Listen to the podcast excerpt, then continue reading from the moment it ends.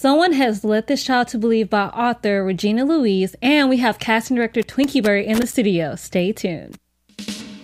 This is Book Circle Online, featuring in depth discussion, insight, news, and commentary on all the world's leading book titles and their authors. And now, Book Circle Online. Hey guys, thank you so much for joining us. So, everybody in the foster care system deserve to find their someone. and we have author Regina Louise here to tell us about her journey and casting director Twinkie Byrd, who casted her movie, I Am Somebody's Child, the Regina Louise story on Lifetime. Hey guys, I am your host, Shay Jones, and I have the most two amazing women in the studio with me right now. We have Regina Louise and Twinkie Byrd. How are you ladies doing? Awesome. Mm, amazing. It's been a long day for you. Yeah, it's um, awesomely amazing. I love that. Yeah. Now, this is your second book. Your Right. first one was Somebody Someone. Yes. And what did you want readers to take away from the first to the second book? The first book, I had promised my abuser that one day I was going to tell. And I remember running down the street, you know, as the wind licked the raw flesh from the water hose marks. I remember saying, One day I'm to tell. So that first book, Somebody Someone, is that telling. The second book, Someone Has Led This Child to Believe, this is more of a testimony of me saying it wasn't personal and I give you all forgiveness and I wanted to actually give the people who were charged to raise me compassion and to, to transform the occurrences into something more meaningful and freeing as opposed to condemning and uh, oppressive. Yeah, I totally understand that because I also grew up a little bit in the, not the foster care system, but I was a foster kid, and I was supposed to get adopted when I was ten, but that didn't happen, and still had to deal with my biological parent in the mix, and so you know that was a little wrench. But then you realize as you get older, I have to forgive you for me, mm. not for nobody else. Mm. What you do with that after I tell you is your own mm-hmm. business. Mm-hmm. But for me and my spirit, I have to mm. forgive you so I can move on and be the person I wanted to be. Mm, what a wise baby you Wow. are. Ooh, yes, absolutely, honey. And it, it it it takes it takes so much to get there because you you're mm-hmm. angry as a kid when when it happens, and then you mm-hmm. can't figure out why. And then when you get older and you kind of work through why certain things happen to you, Right. and how you also responded to the things that happened to you mm-hmm. is the telling part for me. Right that's right. Wow. Sorry, yeah, No, I get, I get not deep. sorry at all. Speak No, it. go deep. Yeah. We can hold it. Speak it. Yes. For sure. Um, so your first book mm. that you did led you to be reunited with Jean Kerr, Yes. and she you were adopted. Yes, I let her adopt me. You let her mm-hmm. adopt you Yeah. in the same court that had first Denied. denied it because Yes. of the transracial adoption. Mm-hmm. Right. It was because I know I, I read it and I also watched the movie and I'm also in my head just like she wants to be loved. What is so wrong with that? Right. Nothing is Right. wrong with that. Nothing. But what's wrong with being loved? What to me, what is wrong with being loved by someone that looks like you?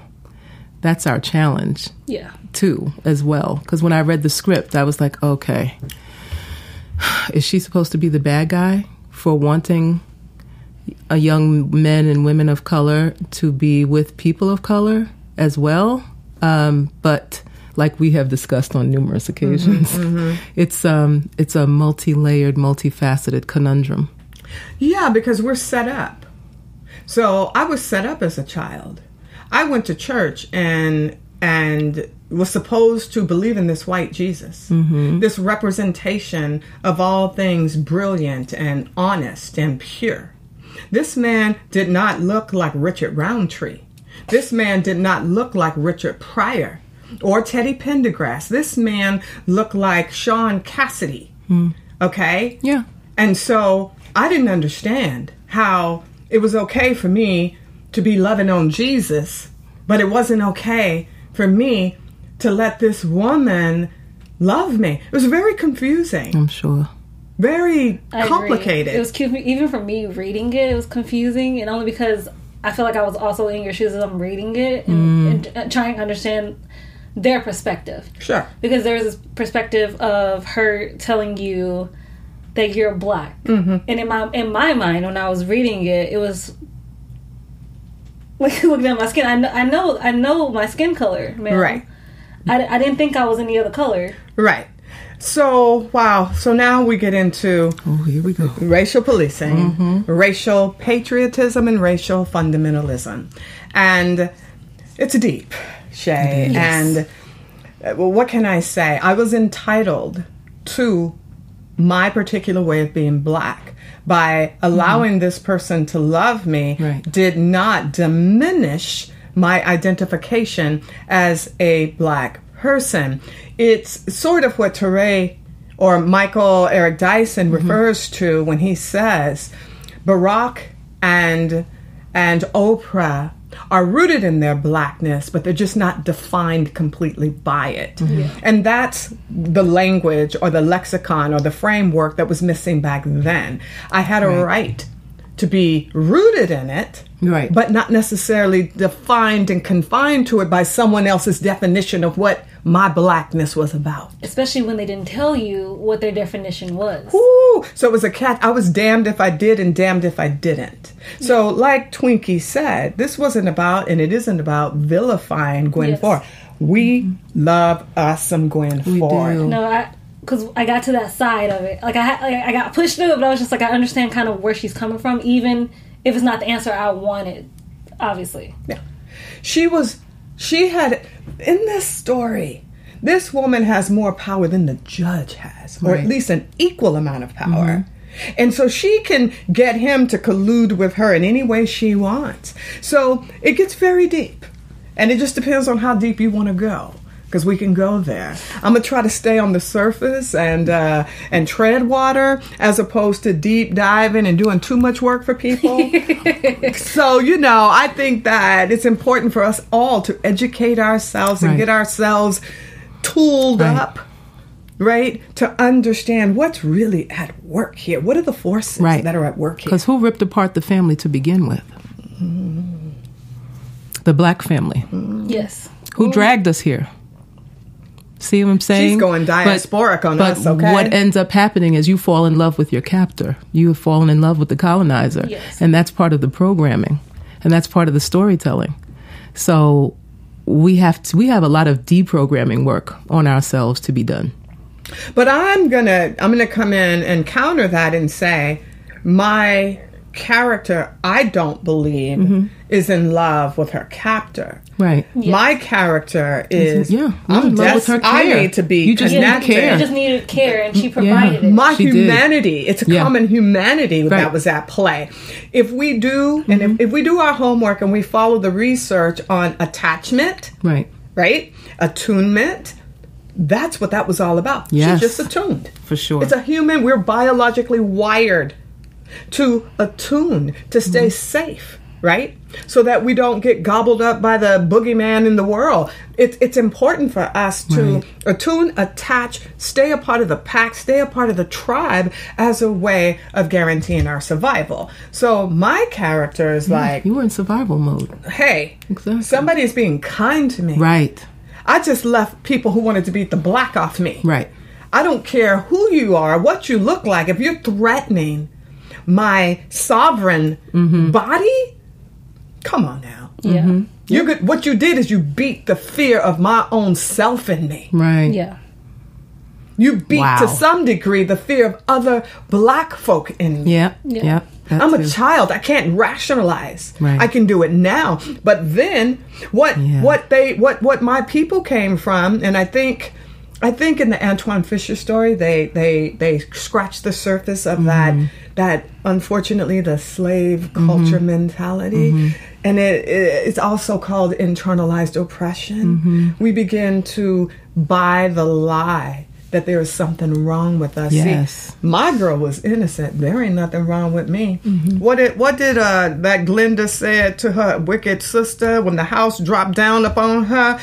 Be gone before somebody drops a house upon you. You have no power here. Right. So my girl was like, "Be gone, Mm-hmm. be gone. You have no power here." And that was the problem. It was all about power. Yeah. Mm-hmm. The problem with power is that it can be corrupted. Oh, absolute power corrupts absolutely. Mm-hmm. Yes. Speaking, because we're going to get deep a little bit, since you, you know, we're already there. One of, for me, the most touching, or my favorite, not even quote the ones that just really, it just hit me. It's so hard. It was, um, I wrote it. I understood then to be black was bad. To be black was just cause to be obliterated. To be black was a blasphemy that not even God could protect. Wow. So powerful and just says everything at the same time. Mm. I read that and I t- like I just took it in. and I was just like I f- like I felt that before. Mm. Oh, we're not supposed to say it, but I felt it. Yeah. Of course. Of course. So then, you know, let's go there. I, in some way, have to become my own God mm-hmm. because I have to be willing to save myself. Yeah, You know what I'm saying? What does our girl Adele say? Next time I'll be braver. I'll be my own savior. Right. That's to me what it's about. People it want is. People want to heal. about. Agreed. Right? But at the end of the day, we have to go in and find that intrinsic value. We have to go in and give ourselves to be give ourselves permission to be self-originated. Mm-hmm. If God can't save me, who will? Right. me. Me. I have to be the God in the moment, the Yeah. God of me, she, us, and do that work. What's That wrong with God. that? That is God. There's nothing wrong with that. That God is in that you. is Christ in action, Yes. That is God. right? Mm-hmm. Or you know, some people could say I, I should have let myself be beaten because that's Christ in action. Mm. To be submissive. Everybody has their story and their worldview, but mine is. Let me help God out because he's busy taking care of some other shit. So you know what, bro? I got you, God. I Like got until you this. come back around, You're I, I right, got you. Right, right, right, right. Yeah. Yeah. So I think you know there's. It's important to underscore what it means to save oneself, and not to wait. Mm-hmm. And then not to be and not to be defined by what other people determine is what black should be. Because that was something I grew up in the mm. projects, but I loved musicals and I went horseback riding, and I, I wasn't necessarily the We have an issue in our mm-hmm. community. person. We have a challenge in our community because I, I have been on panels before, and in one moment, I'm on a panel with a bunch of wonderful artists, mm-hmm. and they will all say, you know, con- when confronted with, oh, you're doing this kind of story or that kind of story. Well, black people are not a monolith. And then the second you say you weren't raised in the projects, which I wasn't, or the second you say you love musicals, which I do, Or the Bee or the second that you I love the Bee Gees. love the Bee Gees or Duran Duran or anything outside of I love books and I love storytelling and I love to read and I love I love that type of storytelling where it's phantasmagorical. Mm. I want Wizard of Oz mm. and the the Lion, the Witch, and the Wardrobe and mm-hmm. all of those things that take me outside of myself, but also that are an allegory for what is literally going on if you mm-hmm. dig deep enough That's right. yes. right? That's right. And we will hear people of color, or our own people, say, "That's not black." I'm like, you, you just two seconds ago said we're not a monolith. All of it. It's all. We're all. it's all encompassing. Like That's the beauty of That's the being beauty. black. That there was a recent, was it HBO did this great Instagram commercial where they came in and they did a segment on all the African American characters that are in front and behind the scene scenes on television right now. It may have been Netflix. And it said, Oh, yes. it's this young African American boy, beautiful soul, says, There's more than one way to be black. And I Mm-hmm. Yeah. thought, Booyah! I'm like, we're getting somewhere. Yes. Like, thank you for articulating that. And thank you for having, thank you, I think it was Netflix, for having the courage to let that be said, right? So that we can free these chains that bonds. And if I circle this back around, someone has led this child to believe. Yeah. I think that's a beginning place for us to interrogate what is it we've been led to believe that defines our circumstances right here and right now. Right. Yeah, I, I really wish I'd read this when I was in middle school because I was so I used to be so angry. But I feel like books saved my life in a way. Mm-hmm. At the same time, it was my way to escape That's what everybody had to say about me because I don't have time. Eventually, I got to a point where I didn't have time for it. Right. Yeah. Right. Like I won't As probably care about you in a couple years, so it's mm-hmm. okay. Once I you get to that realization, mm-hmm. people's opinions can kind of slide away. Mm. But something you did in your book, you wrote a list that I loved of the thing, ten things you wanted to be. Hmm. And I think my favorite part of that was the fact. The, the last two also besides you know ballet a social worker a teacher and you just said i want to be different from my mother i want to be different from my father Yeah. which is most kids who grow up in the foster care system, especially when they realize that they might not be able to go back with them, that's ho- what they want. They want to be hmm. different. They want to be the change That's right. in that for that for the generation they're living right now. I can remember living in a group home in the late 80s. No, I'm sorry, early 80s. And I was very different from all the other girls in the group home because I didn't date. I didn't I mm. didn't sneak out and and act out. I studied dictionaries and I studied anything I could get my hands on that would help me understand the conditions that I lived in. And I'll never forget when one of the young women said, I want to be no better than my mama. My mama was a bus driver, and I ain't gonna do nothing that you know. Uh uh I, If I get to be a bus driver, then that'd be okay. But mm-mm. and I thought to myself, I will be so much more than my mother could ever think to be. Not from a place of pride mm-hmm. and shaming my mother, mm-hmm. but I looked. I had to see it this way. My mother, and I'm going to assume she did the best she could with what she had. She didn't have what I have. Mm-hmm. She didn't have the protection. She was, I don't want to tell her story, but she had her first child at 13 in the most horrific of ways. So it's not that she was bad, it's mm-hmm. that no one protected her. So I have to want more than that for me, for my my child or whatever children I I thought I would have. So that was important. And as far as my father, unfortunately, I just don't have the emotional connection to him. He was a genius and he did well in his world, but it was all about him. Bless his heart. Yeah, I feel that. I've had my own experiences like that, but you went from two books Right. to now a movie mm-hmm. telling your story. Mm-hmm. Did you know you always wanted to tell your story from book to movie?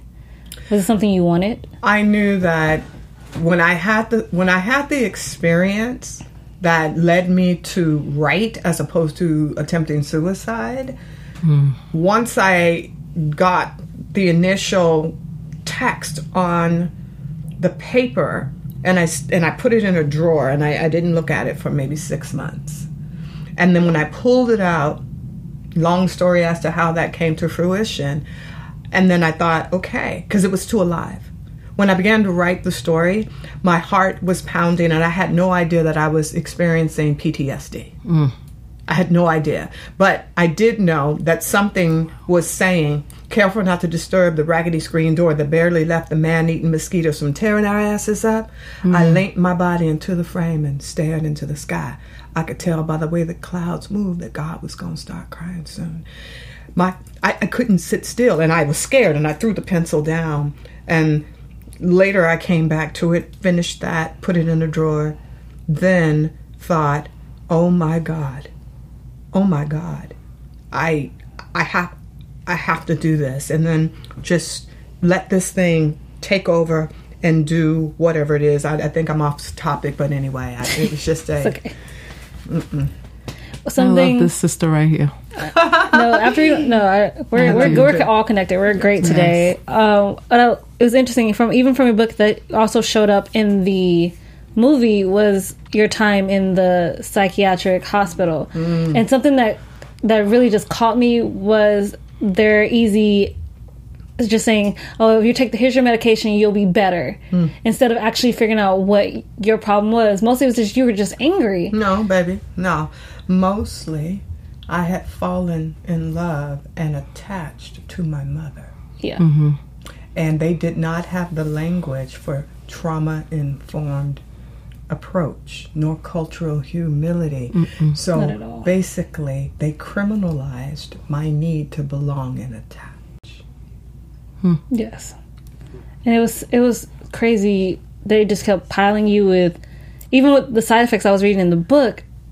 Why would you think that would if they're making me sicker, why is how is that the, still the course of action?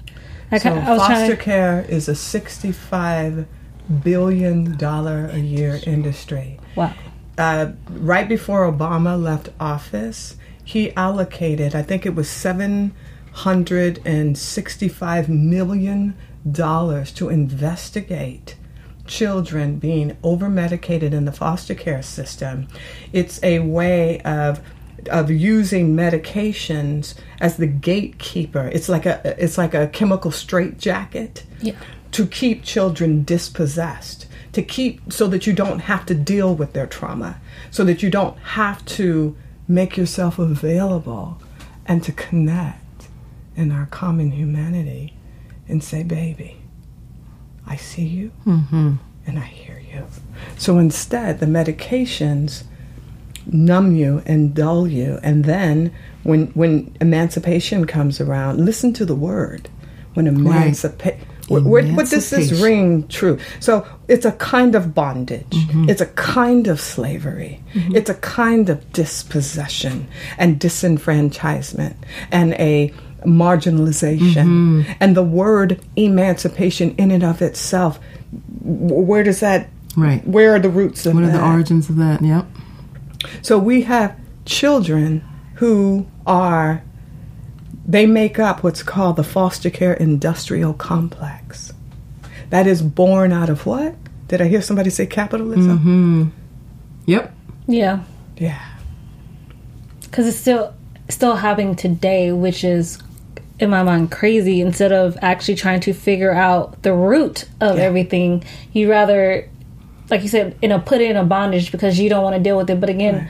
Why did you choose the profession you're in, then, sir? Right. This gets really deep. Yeah, So imagine if disproportionately there are more children in the California foster care system than there are children in the general population of California. Just sit with that. Oh, yeah, we're in LA. Yeah, so Mm-hmm. there are more children, black children, in foster care in California than there are in the general population. So, where are these families that are supposed to take our children? So, if we use the mentality of slavery, of dispossession, of criminalizing even the families, right? We don't, some people may not even certify black families to take children in. Right. And the process to do so is so slow and laborious Mm-hmm. that people are like, I'm done with that. I can't Right. wait. So it's a systematic way of thinking that not even the black family is qualified to heal the black child. So we're going to give that to white folks to do. Or we're going to we're going to farm out that responsibility to people who can do it. Uphold those American values of what exactly? Capitalism, hmm. slavery, hmm. ownership. Mm-hmm. Yep. Hmm. There you go. I mean, can I get an amen? Can I get an amen? Whoop, there it is. It, yeah, we can really get deep on that. Yeah, we Yeah. just did. Yeah, we, we just did. did. I, I feel like You even did. deep a little bit. Yeah, you did. yeah, yeah, yeah, Yeah, I appreciated it. Right, me too. But for Mm-hmm. you, for Twinkie, for when, how did you come part of this project? Did they Lifetime reach out, or did you bring it to them? L- no, I wish. Lifetime reached out, and then I went on search for her. I combed Facebook and Instagram and Twitter, and I kept coming up against the wrong Regina Louises. Like it just, I'm like, what?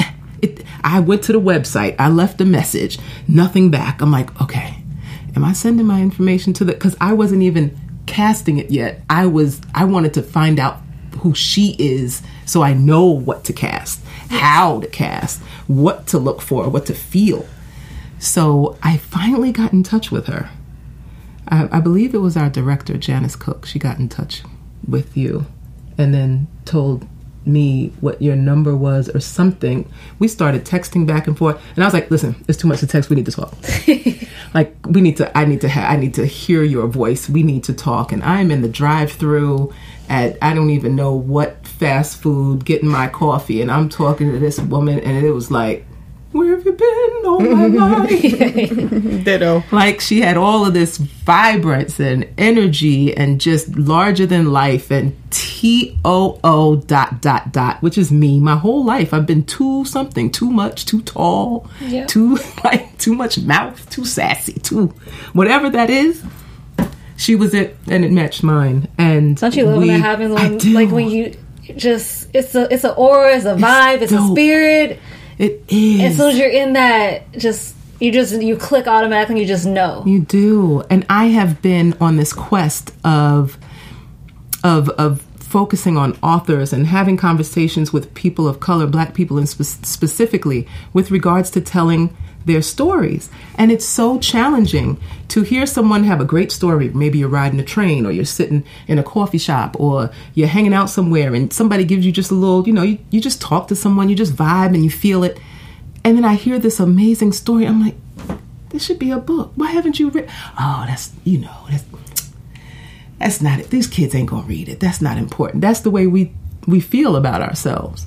However, that is not the way she feels about herself and telling the story. And I had worked with teenage girls in foster care in this group called Hershey, and uh, for five or six years, being a mentor and a camp counselor, and I became the recitation coach.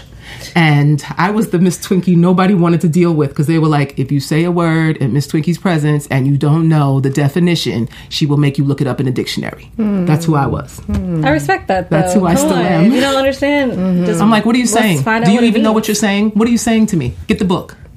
And they hate it, but they love it at the same time. At that time, and I, I just, it's like I literally when I'm reading this script and I'm and and her book and hearing her talk to me, I was like, do you understand that you co-created and manifested this moment? Do you understand that that's what you did because of her drive and her passion? for telling her story and getting it. She stopped at nothing.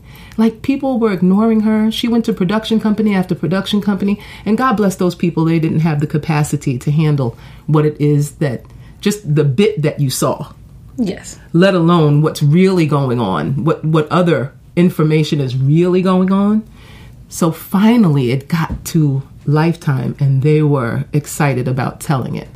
And I'm so grateful because uh, myself, my director, Janice Cooke, she was, we're all very passionate about telling this story. And our passion comes through. It comes from her to us, through us, to the cast, through the cast, to the crew, and from the crew, cast, and all of it through the screen. And it impacted so many people's lives that she was live on Twitter and Instagram, and the feed was blowing.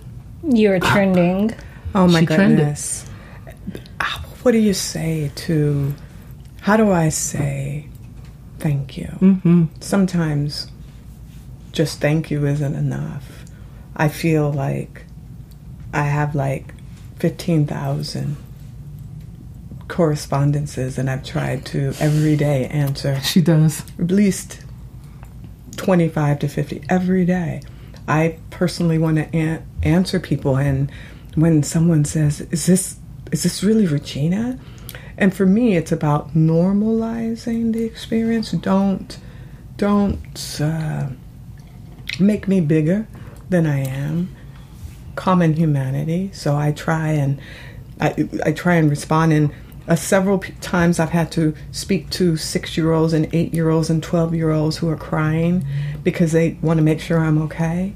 So I'll send a voice message Hey, baby girl, this is Regina. I'm good. You okay, baby? I mean, I'm really trying to offer people hope tangible, real. This isn't an assistant. This isn't automated. No AI here. Just me. You know, just Amazing. Yes. And we became friends through all of that. yeah. and casting it and she's like who who are you thinking about who are you looking at and i was like well which one do you like i'm sending her tapes and stuff well which one do you like That was gonna be my next question. Was it? Because af- like after you guys talked, what were you looking specifically in the actress for the younger version for Regina? What was I looking for specifically? I wanted the.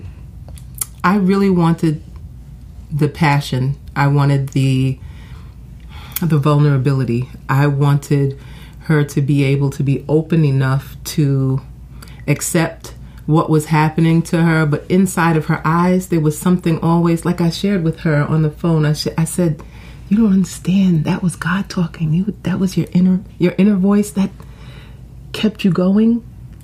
That is so special. It's so incredibly special to be able to hear it, and then to be able to act on on it.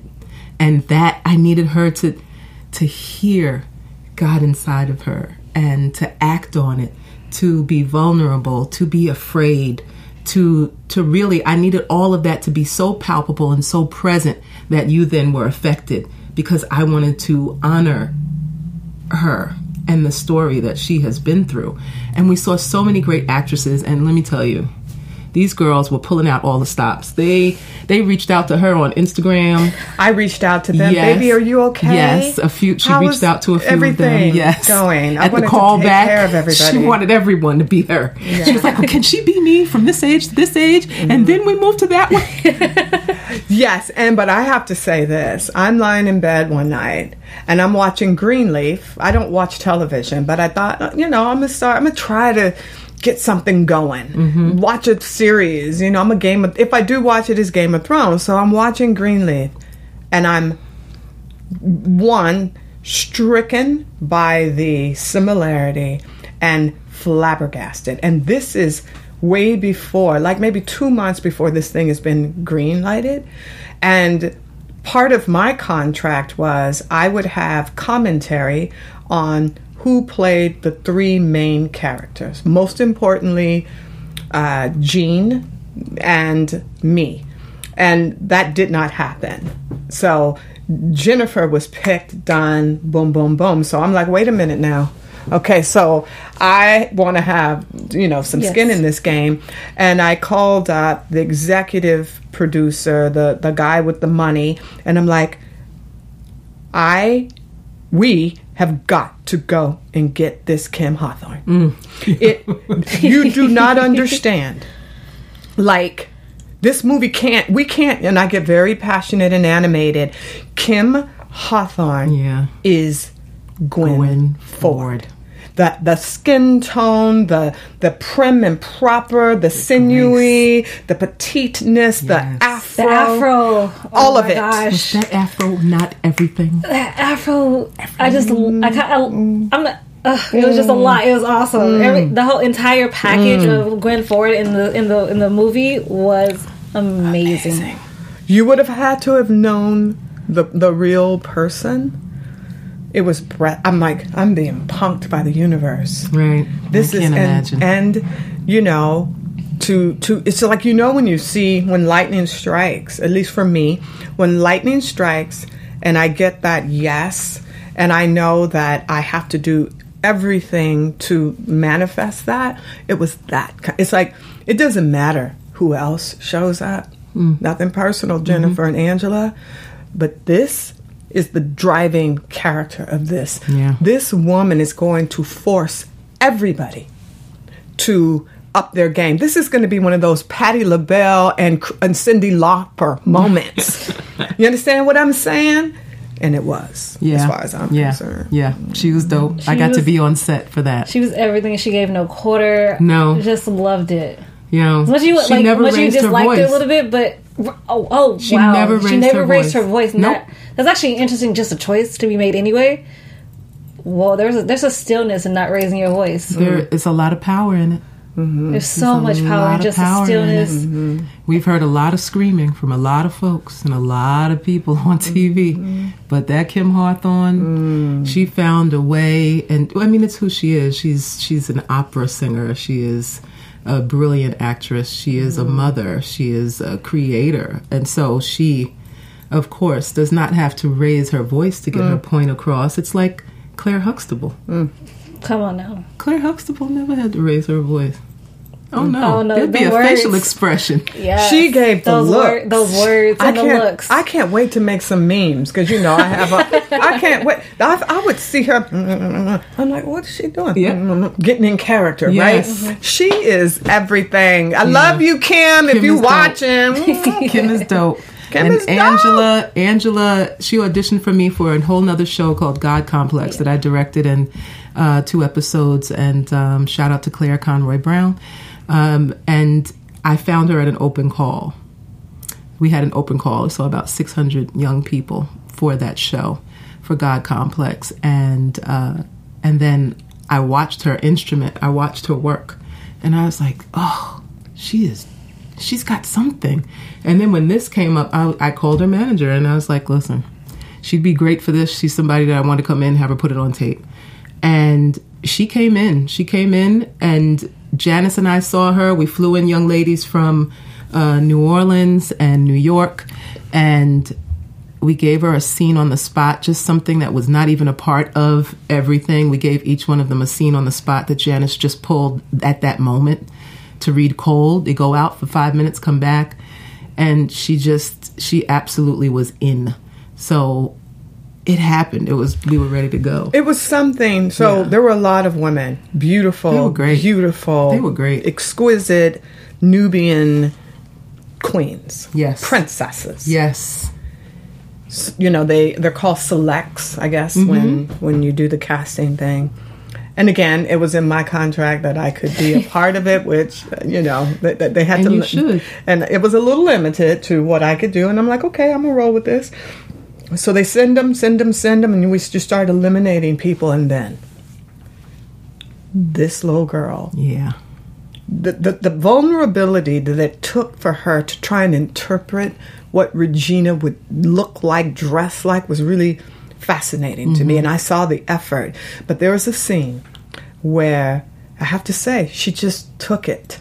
And there's a scene where she and Jen, they're now on camera. This is a process, long process. So now she and Jen are on camera, and Jen says, I want to make you my daughter. And she just puts her hand over her mouth, and her eyes just melt, and her whole face just crushes with emotion and uh, trying to swallow Yes. the lump. And because you get it. And so yeah. There it is. we have Angela K. And- Fairley. that is the and from from a casting standpoint to be honest and something that i am noticing with young actors and actresses vulnerability is a challenge. Mm-hmm. No one wants to be vulnerable. Mm-hmm. And everyone wants to be a professional right away. Mm-hmm. Like they just want to know every single thing and they get upset with you with me. If they don't if you ask me a question like was i supposed to slate and when I sent you my tape, and I'm like, well, professional slate. So you're calling me unprofessional. I said, no, no, no, I didn't call you unprofessional. I just said professional slate. How do you feel about it? If you didn't slate, then you feeling unprofessional? Great, take that. Let's go to the next thing. Yeah. If you are feeling like something is happening to you, if something happens and you would come out fighting, but inside somewhere there is a place where it's like, why do I have to deal with this all the time? Or why am I going through? Or I'm just, I, I'm hurt. I'm a child. I'm tired. I'm, we have to pay attention to, especially artists, actors. We got to pay attention. What does it look like to be children? How do they look and feel? How do they play? What happens when they're hurt? What happens when they feel pain or when they feel like someone's disappointed? Like, what is all of that that's going on? And you have to bank it. You really have to be an observer and you really have to, to enjoy watching others. So, in order to be that kind of actor, when you think about um, I Am Sam, and and you think about him having to you know play uh, a person a human being who is not going to go past maybe the age of 8 or 10 a- as a full grown adult his maturity level is 8 or 10 year old that means you have to watch a bunch of 8 and 10 year olds so it is really important to be emotionally available to find the nuances in in that in that person and then she's on set with Regina Louise OMG. She gets to ask any question. She gets to to watch her walk and move. And you know what I mean? And, and and these moments that she has, some moments like I'm so glad I was there with her. Sometimes she was like, Okay, I can't see the scene, I gotta walk away. Come on, sweetie, let's go get something to drink.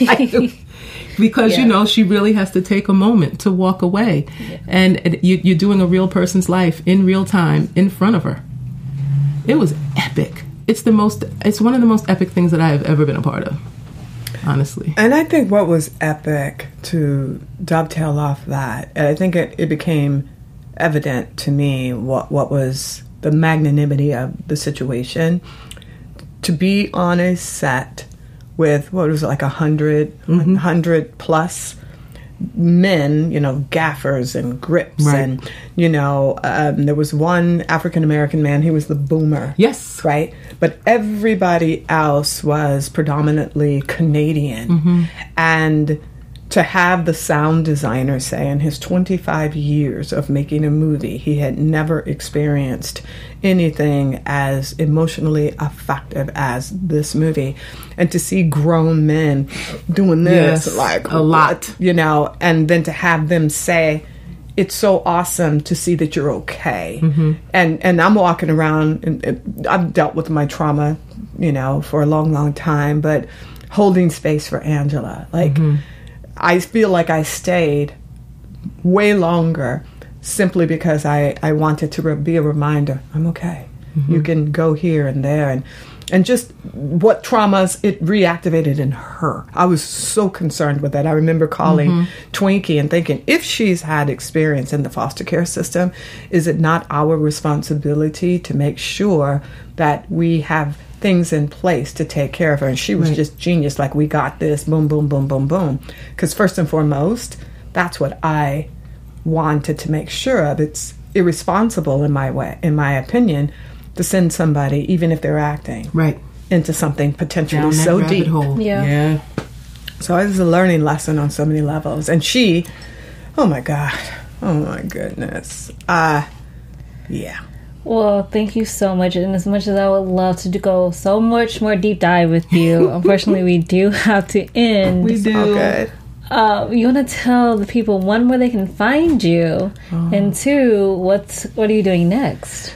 Wow. So find me at www.iamreginalouise.com. That's my website. And my Instagram is the real Regina Louise. I'm trying to talk I am Regina Louise out of her Instagram name so she could give it back to me. I don't think she's having it. and then on Facebook, Regina Louise. What's next? Uh, you know, so yeah, no. we got stuff Yeah, we got stuff cooking. Okay. Yeah. we do Yeah. now the producer side of me comes out Yeah. and Yeah. uh, we're we're collaborating Yeah. on some Well, I'm projects so happy to Yeah. hear that. And Twinkie, you have your you partnered with Universal for you've been you've been in a monologue contest for years, but now you Yes. partnered with Universal and it has a new title, Flip the Script Monologue it does. Contest. It unfortunately, guys, submissions did end yesterday. Ah, we opened it back up because we had a, up? gl- we had a glitch. So Oh, we opened cool. it back up till Friday night midnight. Oh, I'm auditioning. Yes, I'm she already said she's auditioning. auditioning. Okay. So it is open until Friday night at midnight. Twinkie, Yes. do you want to tell the people where they can find you? They can find me at I am Twinkie Byrd B Y R D She at is. Instagram on That's right. Instagram, and I am Twinkie Byrd on Facebook, and I am Twinkie Byrd on Twitter. You guys right. can find me at Real Shay Jones on Twitter and Instagram. And if you're over on the AfterBuzz site after this, check out The Perfectionist at 7 p.m. and I can play somebody's mama. I love it. Bye, guys.